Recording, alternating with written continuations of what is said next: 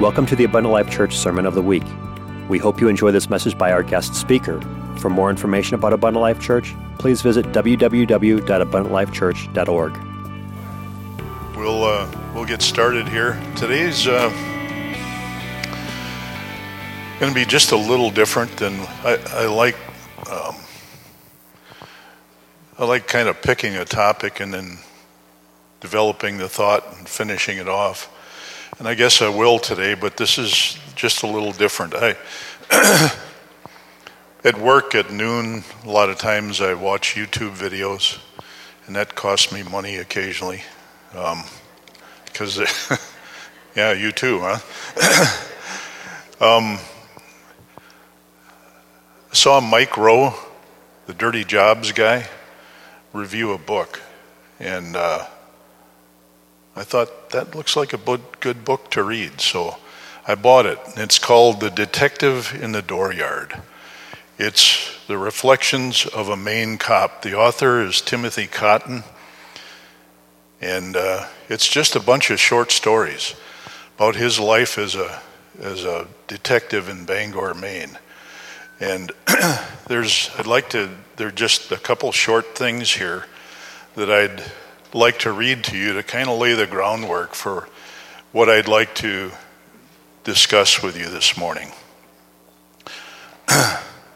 Title of this little story is The Best He, he Has. It says the clothes were not new and they probably belonged to several other people prior to ending up on his back. You could see as we passed him from time to time that he only had one outfit dirty tan pants, some kind of shirt, and an old sports jacket that was far too big for him. I never paid attention to his shoes. The route to church varied, but we occasionally drove past the man sitting on his stoop in front of an unpainted and weather clapboard sided building. I came to realize in later years, before the structures were torn down, that the paint had become bleached and dull from being pounded by snow and rain. Later left naked to fade in the, hot sun. There were spots where the former coating of paint had been more resilient, but those spots were few. Still, it was the man I watched for. I don't ever remember seeing his face, but as a youngster, I pictured it covered with gray whiskers in need of a trim, similar to the way I look now 45 years later when I skipped the razor on days off in the summer.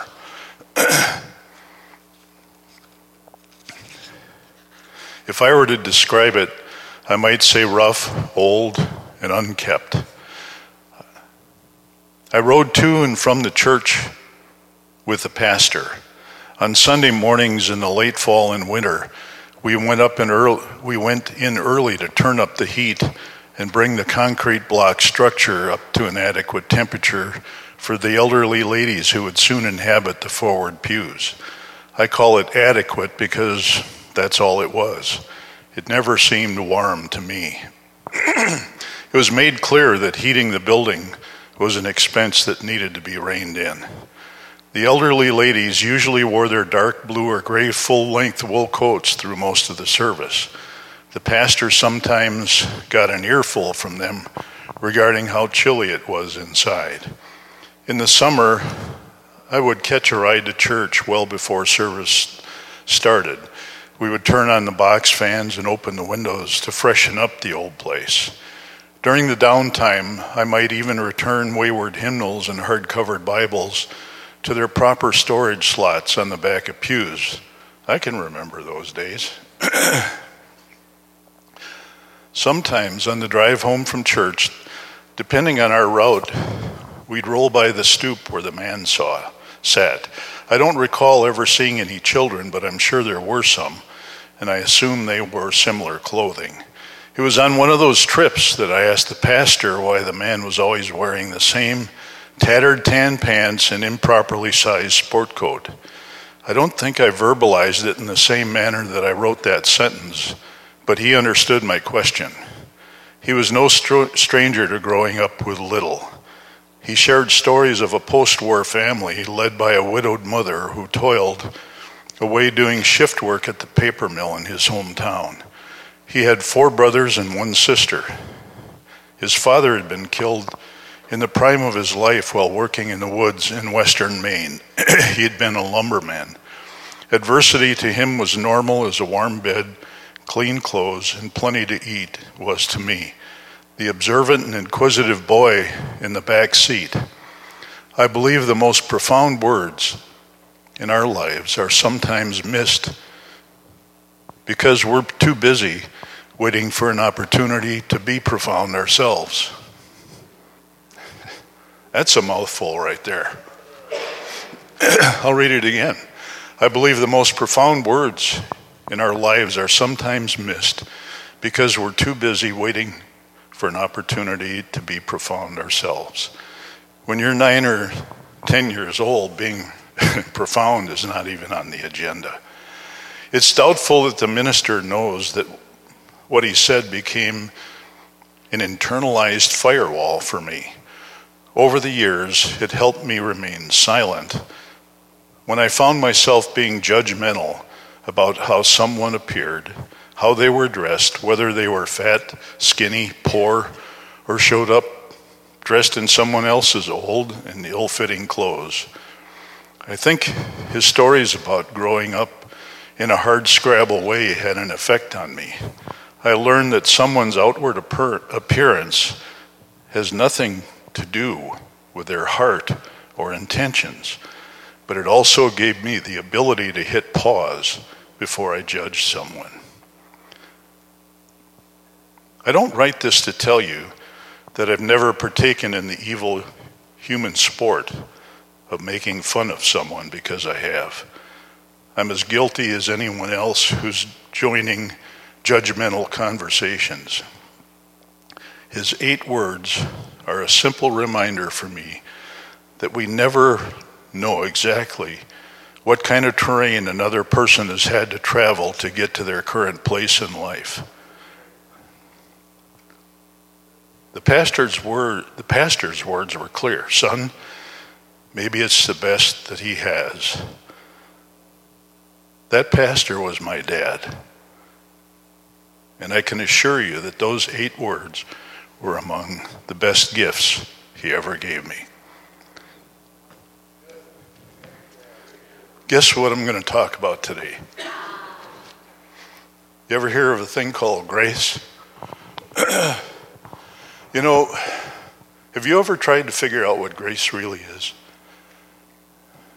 I mean, we, we've got acronyms for it, right? Great riches at Christ's expense. Um, but really understanding how grace works in our lives, I think is something we need to get a better handle on. And one of the thing, one of the ways it works is just like this. Be careful. We are given great grace. We'll get into some scripture here in just a minute. And we're saved by that grace.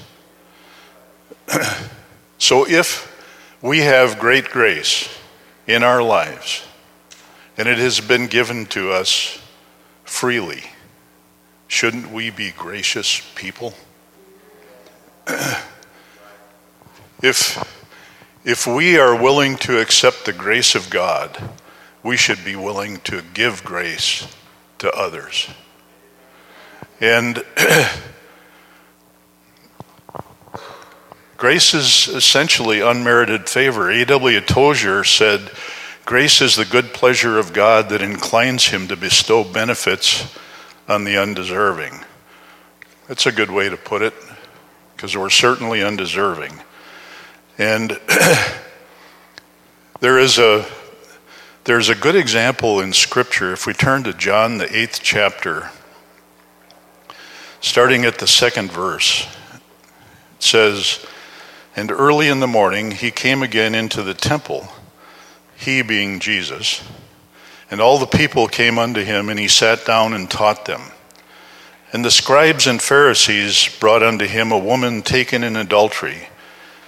And when they had set her in the midst, they say unto him, Master, this woman was taken in adultery, in the very act. Now Moses in the law commanded us that such should be stoned. but what sayest thou? So, do you, do you find anything odd about what they're trying to do here? They bring in the woman caught in adultery. That means there had to be a guy involved there somewhere, right? Where was he? Probably one of their buddies, right? So, the law says that we should stone her. Do you know people that like to accuse and talk about others usually just talk way too much? Because think about this. If they'd have kept their mouths shut and stopped right there where it says the law says we should stone her, and then waited for Jesus, he would have been in a hard spot. But they added, What do you say? grace, you know what they did? They gave grace a chance. And so when they gave grace a chance, Jesus stooped down and he, he wrote in the dirt.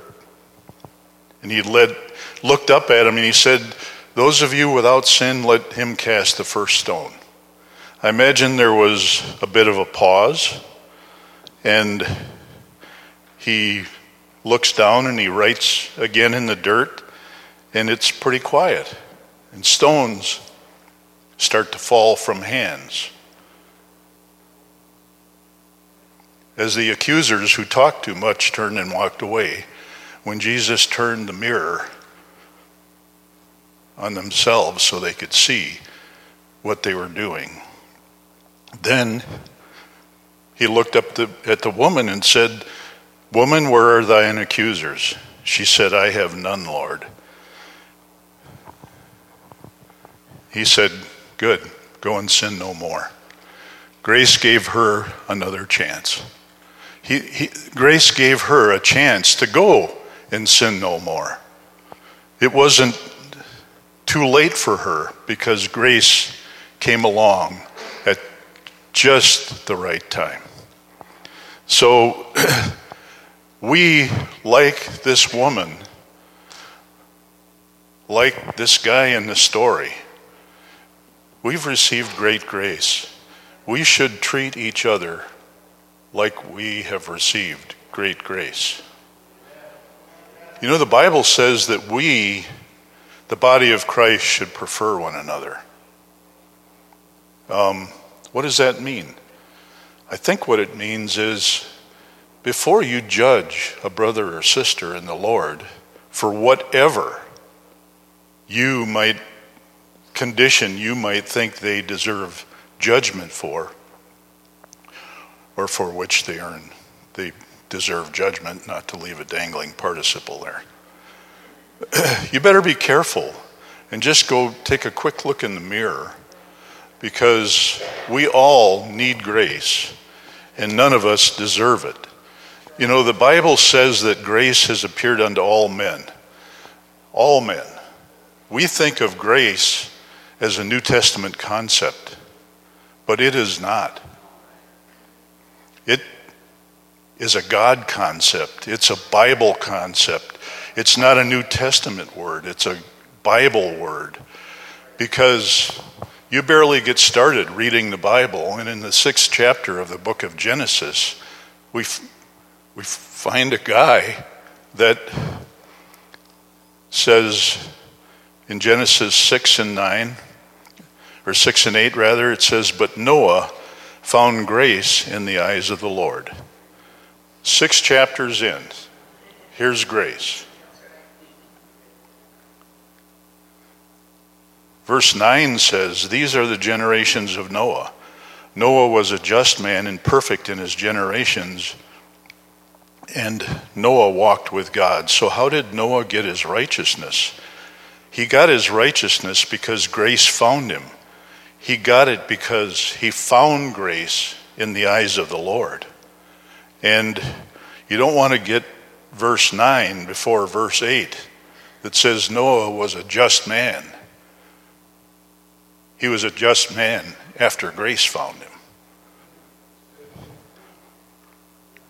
So,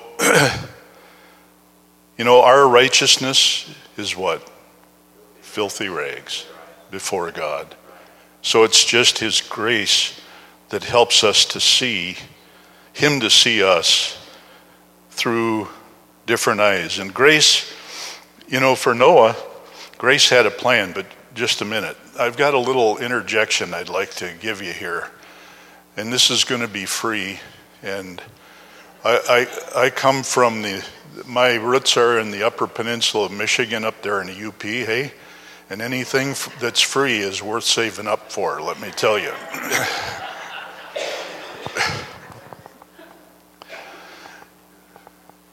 okay, Noah found grace in the eyes of the Lord. If you have ever considered the history of our country, how we were founded in 1776, I believe that the United States of America found grace in the eyes of the, of the Lord. Um, here's a news flash there were no apostolics present in 1776. We didn't come along till 1901 in Azusa Street. So, all of those years between 1776 and 1901, the grace of God was manifold to the USA. And God knew, here, I think this is what's really important. And when we, when we look at current circumstances in life, we tend to get the binoculars out and we just look at what's happening right now and why God is this and why God is that. But think about this. In 1776, God knew that for his spirit to be poured out again in the way it was in Azusa Street, that there had to be a free country where people could worship any way they wanted. God had a plan, grace had a plan. And so here we are today the beneficiaries of the, of the grace that the USA found in the eyes of the Lord. Well, grace had a plan for Noah.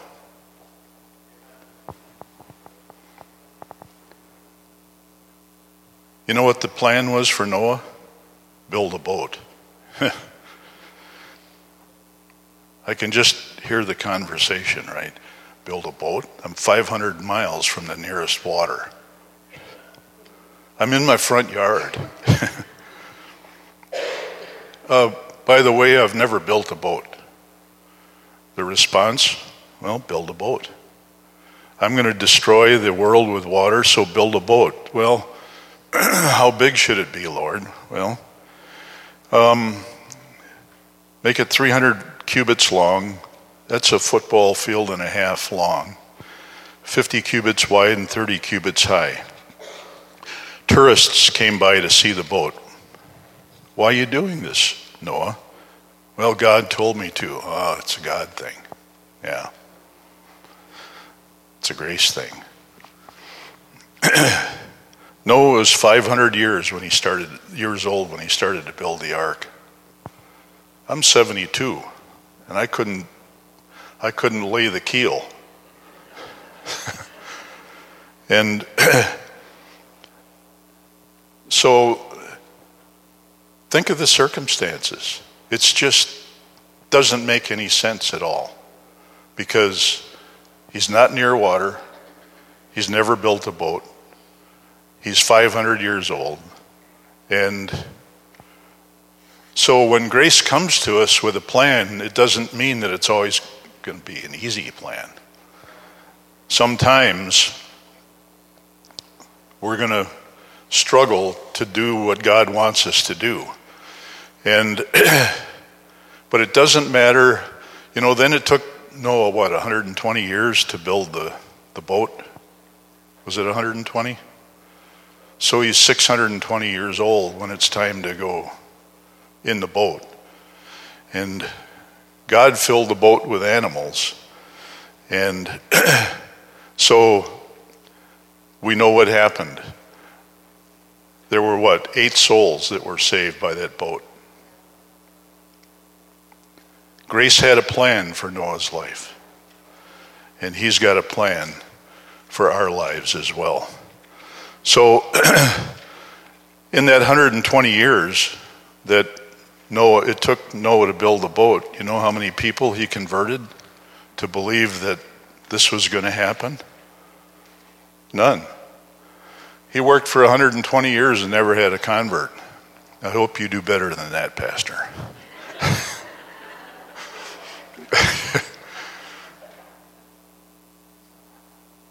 I think Jeremiah was the only other one, only other prophet that never had a convert. So Noah's 620 years old, and he he he just trusted the grace giver. And so when God tells you that grace is good for you, it's not so you can go out and sin some more. It's so you can yield yourself to the giver of the that grace and walk through life under the umbrella of the grace of God. The umbrella of the grace of God. When we walk into this place, grace is here. It covers this place. When we walk into this place, we walk into the favor of God. We walk into, you know, He's not, he's not neutral. He's taken up sides. I love Psalms 118:6 says God's the Lord is on my side. Why should I fear? What can men do unto me? so when we walk into this place, we walk into the umbrella. You know what?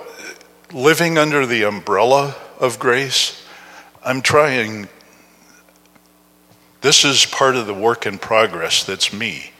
Instead of God asking God, oh, bless this, bless that, do this, do that, uh, we're living under the umbrella of grace. Walk the path, walk with God, and just let His grace be the blessing to you. And let it direct your path. And when it does, you don't have to worry about what you do being blessed when we live under that umbrella of grace. So, the other thing is um, is grace sufficient? Well, let me just read a, a few other scriptures here about how grace relates to our salvation. Ephesians 2, beginning at verse 1 And you hath he quickened who were dead in trespasses and sins where in time past he, past he walked according to the course of this world, according to the prince and power of the air, the spirit that now worketh in the children of disobedience, among whom also we had all our all had our conversation in times past, in the lust of our flesh, fulfilling the desires of the flesh and of the mind, and were by nature the children of wrath, even as others. But God, who is rich in mercy, for his great love wherein he he loved wherewith he loved us even when we were dead in sins has quickened us together with Christ by grace are ye saved and hath raised us up together and made us to sit together in heavenly places in Christ Jesus that in the ages to come he might show the exceeding riches of his grace in his kindness toward us through Christ Jesus for by grace are you saved through faith, and that not of yourselves, it's the gift of God, not of works, lest any man should boast. For we are his workmanship, created in Christ Jesus unto good works, which God hath before ordained that we should walk in them.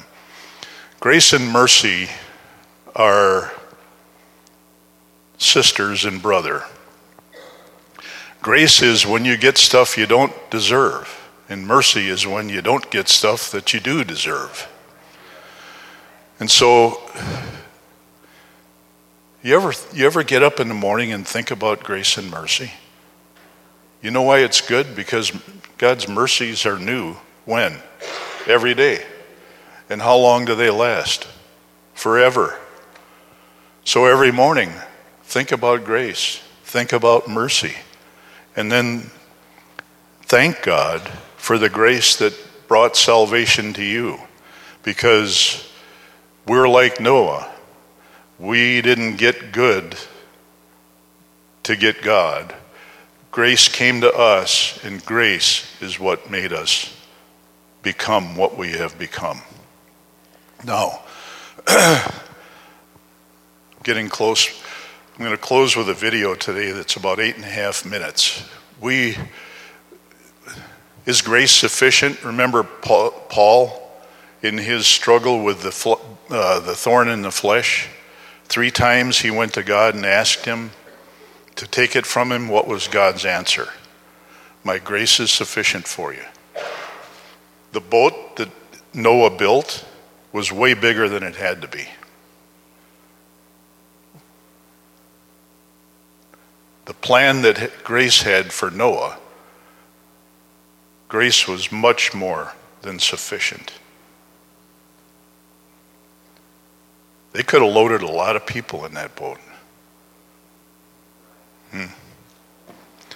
So, in, in our, in, in Christianity, part of our worship is we sing songs about some of the things that, that uh, are precious to us. If you think of a song about grace, what comes to mind? Amazing Grace. That's a pretty easy one. Well, this video is a man by the name of Wintley Phipps. He's a, uh, you can see already, he's a, a black gentleman. And he's going to give us some insight into the song written that we sing today, Amazing Grace. I think this will bless you. I think it will inspire you. And if you feel like getting up and worshiping, feel free to do so because grace is truly amazing. Go ahead.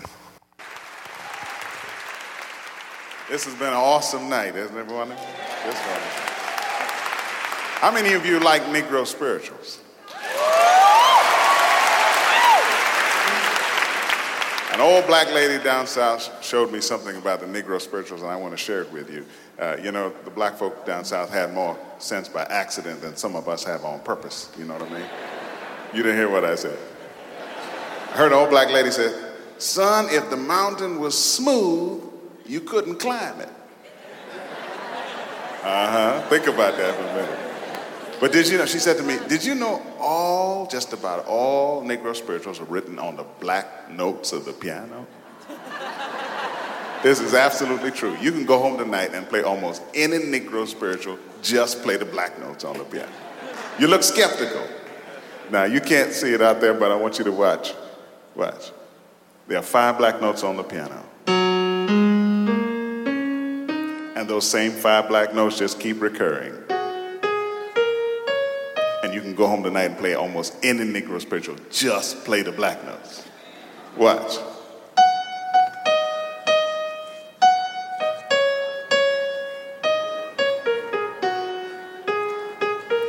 You know that? Every time I feel the spirit, just black notes. Watch this.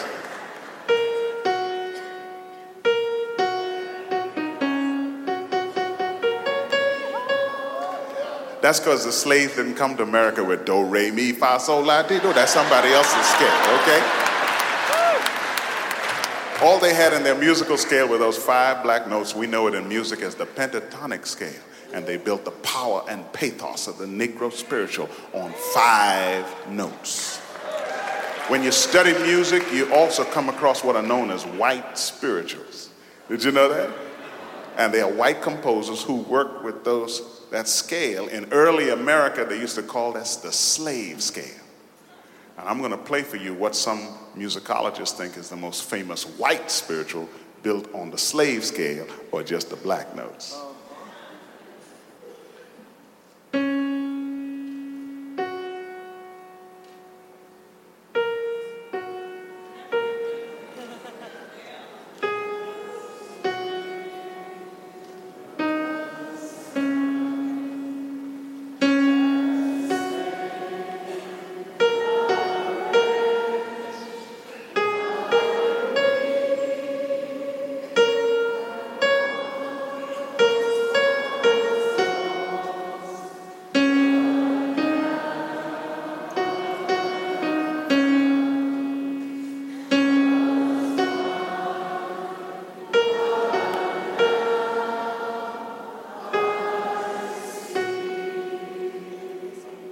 Anybody tonight know who wrote that song?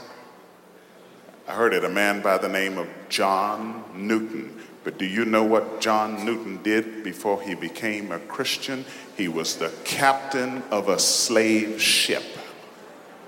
And many believe heard this melody that sounds very much like a West African sorrow chant and wrote the words Amazing Grace and set his words to a slave melody. I looked up that song. I believe God wanted that song written just the way it was written, just so that we would be reminded that as Christians, whether black or white, free or bond, in His eyes, we're all connected.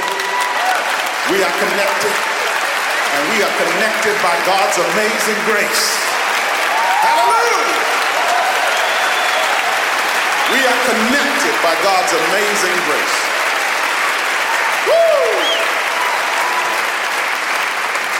I looked up that song in the Library of Congress. I looked up, I went to the Library of Congress, I looked up that song. And wherever you see it authentically printed, you know what it says? Words, John Newton, melody unknown. Tell the Lord when I get to heaven, I want to meet Abraham and Isaac and Jacob, but boy, I want to meet that slave called unknown.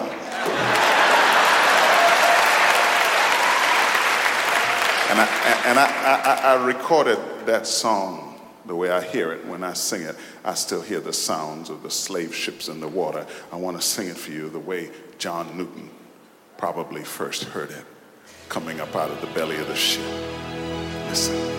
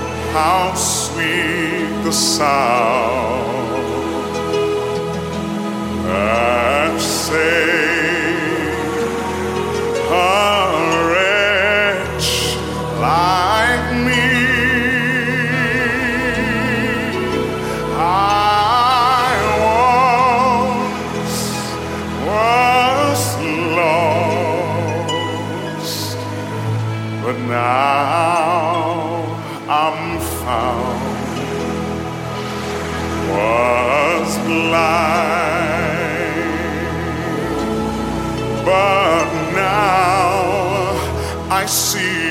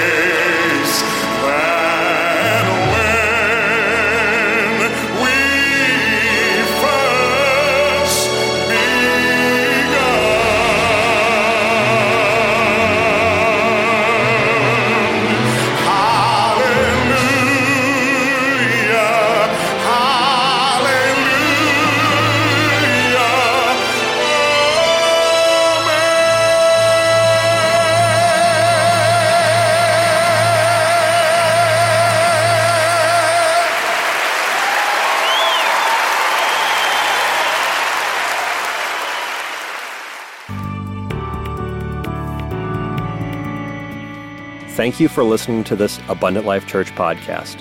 We pray it has strengthened your relationship with God and will continue to be a light unto your pathway to heaven. If you have any questions or comments regarding this podcast, please telephone our ministerial team at 262 965 5177 or email us at info at abundantlifechurch.org.